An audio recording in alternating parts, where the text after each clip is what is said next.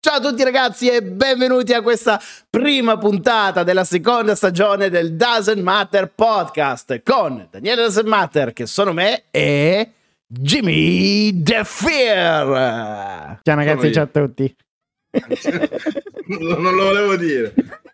Me lo aspettavo, è No, una tradizione. Volevo, no, volevo fare un'altra cosa.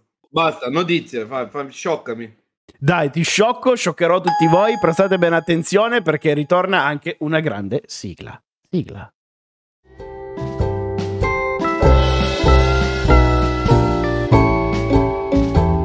Allora, inauguriamo il ritorno delle notizie del giorno con una di quelle storie che scaldano il cuore, che so che vi piacciono tanto, a me un po' meno. Ci troviamo a Patalu- Petaluma, sai dov'è Petaluma, Jimmy?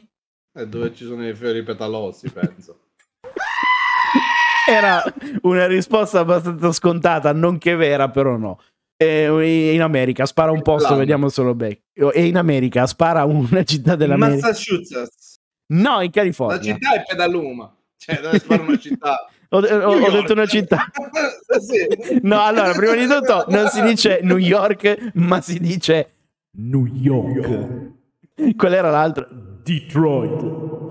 No, c'era un'altra città americana che adesso non mi viene. Comunque, ci troviamo a Petaluma, in California, dove in questi giorni si è svolta una competizione molto particolare, ovvero il World Ugliest Dog Contest, la competizione dei cani più brutti al mondo. Il proprietario del cane che viene giudicato il più brutto si becca un assegno di 1200 dollari e un viaggio pagato a New York per partecipare ad uno show televisivo. Ogni anno in questa competizione partecipano un sacco di cani veramente orrendi, come vedete dalla foto, ma quest'anno il premio è andato a Jane Banelli, proprietaria di un cane che adesso vi mostreremo. Ah, ma questo già è bruttissimo, schippo, che cazzo è? Questo è da battere.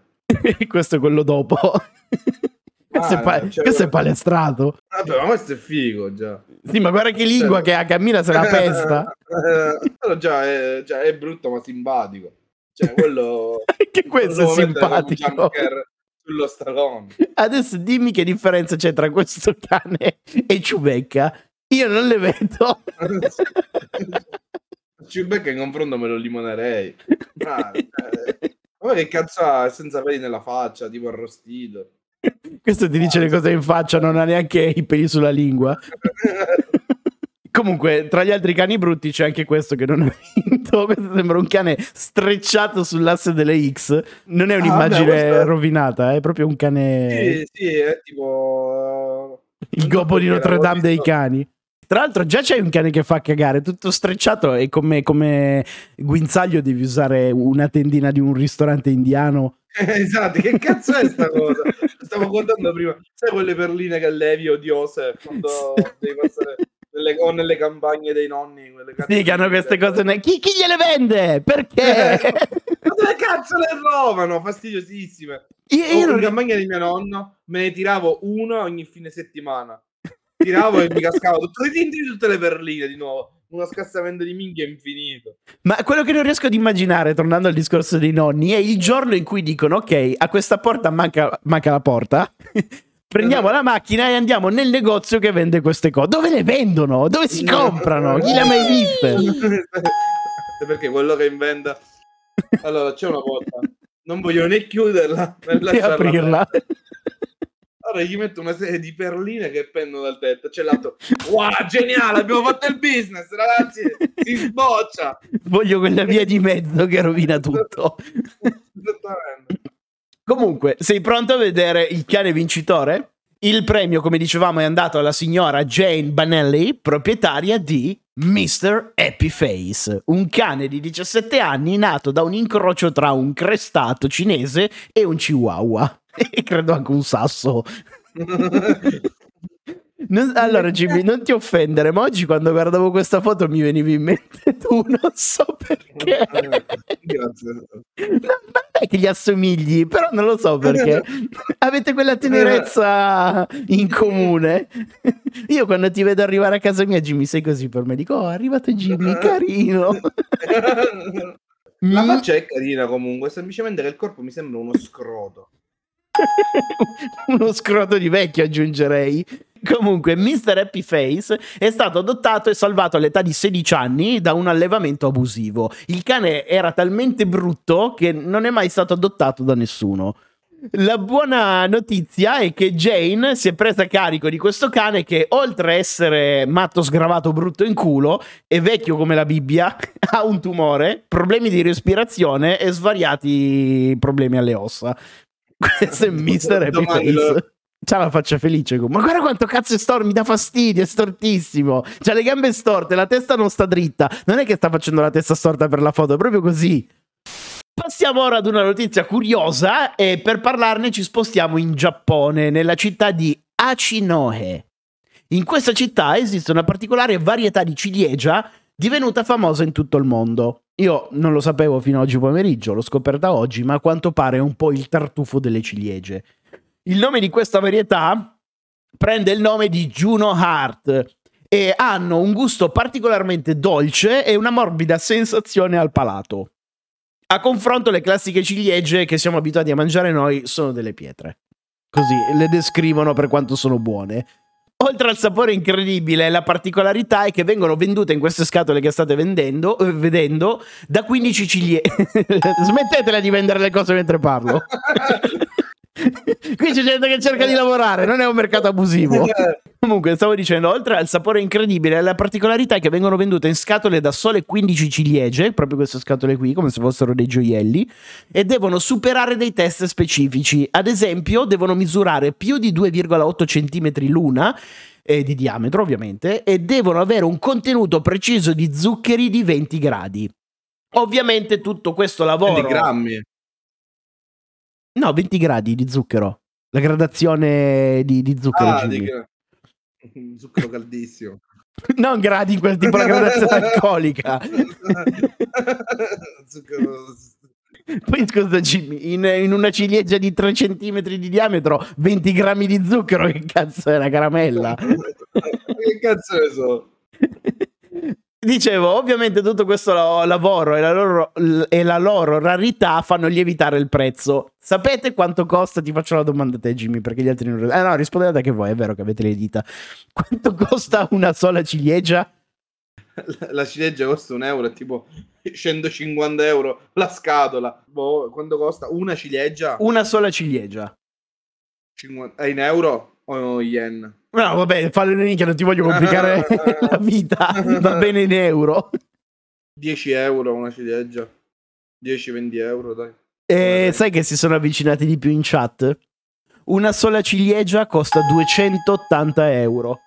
40.000 yen. 280 euro una ciliegia. Una ciliegia sola.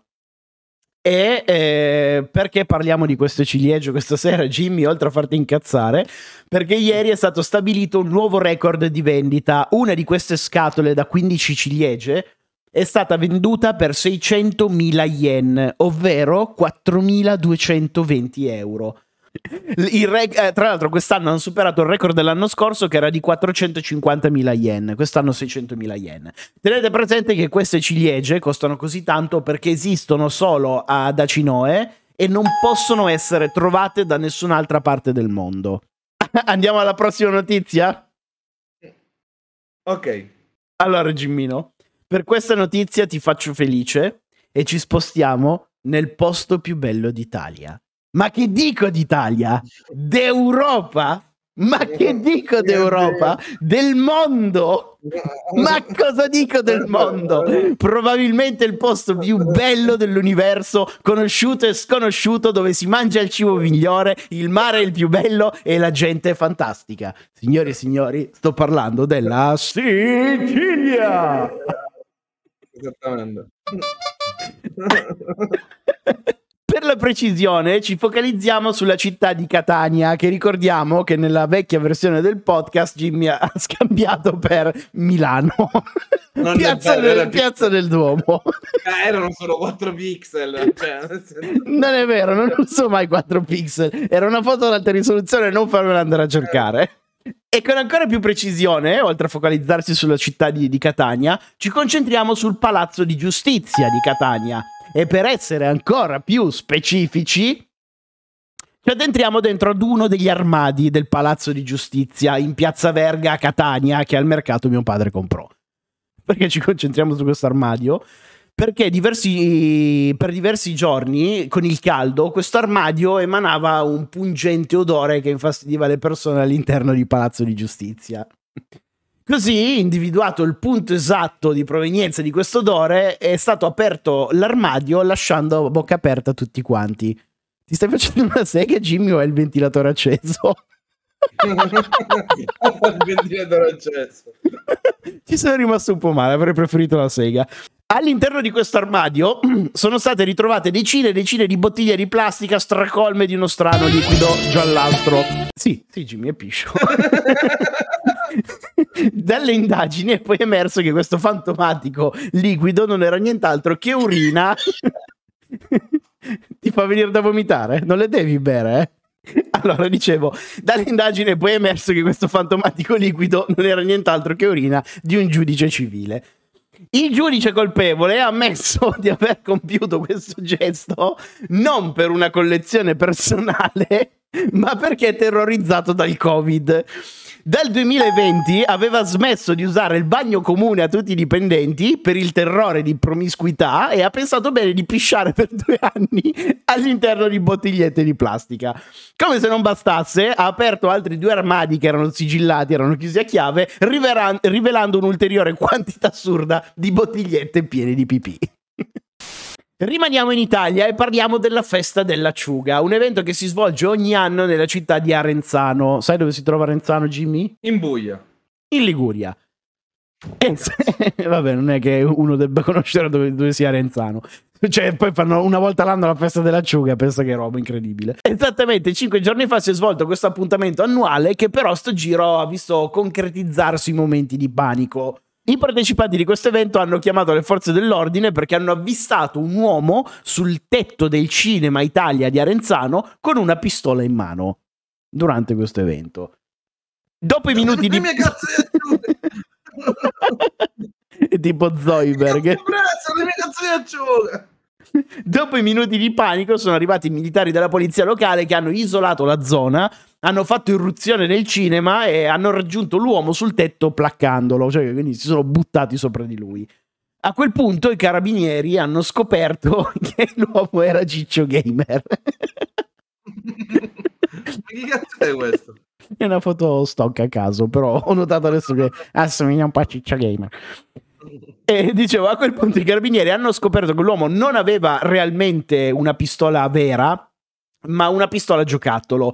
In un attimo è stato chiarito l'equivoco e la dichiarazione dell'uomo è stata: Sono salito sul tetto del cinema con una pistola giocattolo solo per spaventare i gabbiani che mi stanno sul cazzo. Quindi ci sono gabbiani che gli stanno simpatici altri che non sopporta, ma soprattutto i gabbiani sanno cos'è una pistola, se non sanno riconoscere una pistola giocattolo da una pistola oh. vera.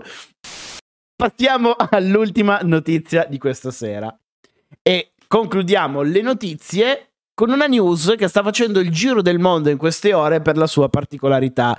Ci troviamo in America, precisamente in Georgia. Sai dove è la Georgia, Jimmy? in America. E i protagonisti di questa storia sono due innamorati piuttosto particolari.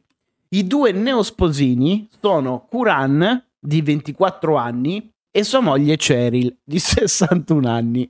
Oltre ai 37 anni di differenza, la coppia è molto famosa su TikTok perché da qualche mese pubblicano video dove mostrano la loro relazione senza preoccuparsi dei commenti negativi della loro community. Partendo dal presupposto che a me non frega niente di quanti abbiano di differenza, quanti anni abbiano loro e se siano felici insieme, buon per loro. Ma la cosa che mi inquieta, come vi stavo dicendo, è che questa donna abbia solo 61 anni. Perché sembra una statua di cera lasciata al sole da, da 8 ore. Non so te cosa ne pensi, Jimmy.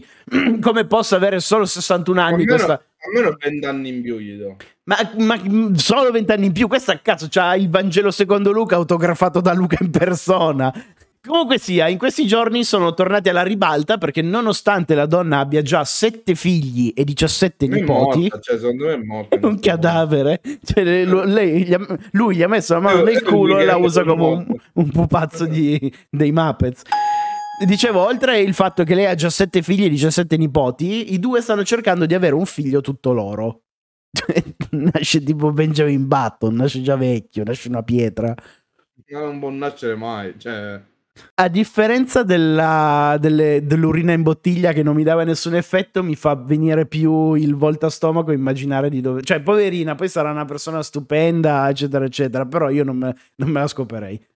Parliamoci chiaro. Vabbè, quello, cioè, non ci parlerei nemmeno, è diverso. Ma lui cerca di averci un figlio, cioè quindi tu immagina di, di mese in mese che lei torna, eh, ci siamo ancora riusciti, caro. E lui, eh, non ti preoccupare, ci riproveremo. Ma come cazzo sono venute queste rughe? Cioè, che ha lavorato nei campi di grano? no, ha, ha vissuto gran parte della sua vita sul sole mentre si creava l'universo. per Eh, quello. giusto, giusto. Passiamo, passiamo, passiamo oltre, passiamo all'angolo della morte che è più divertente. Vai. Sigla!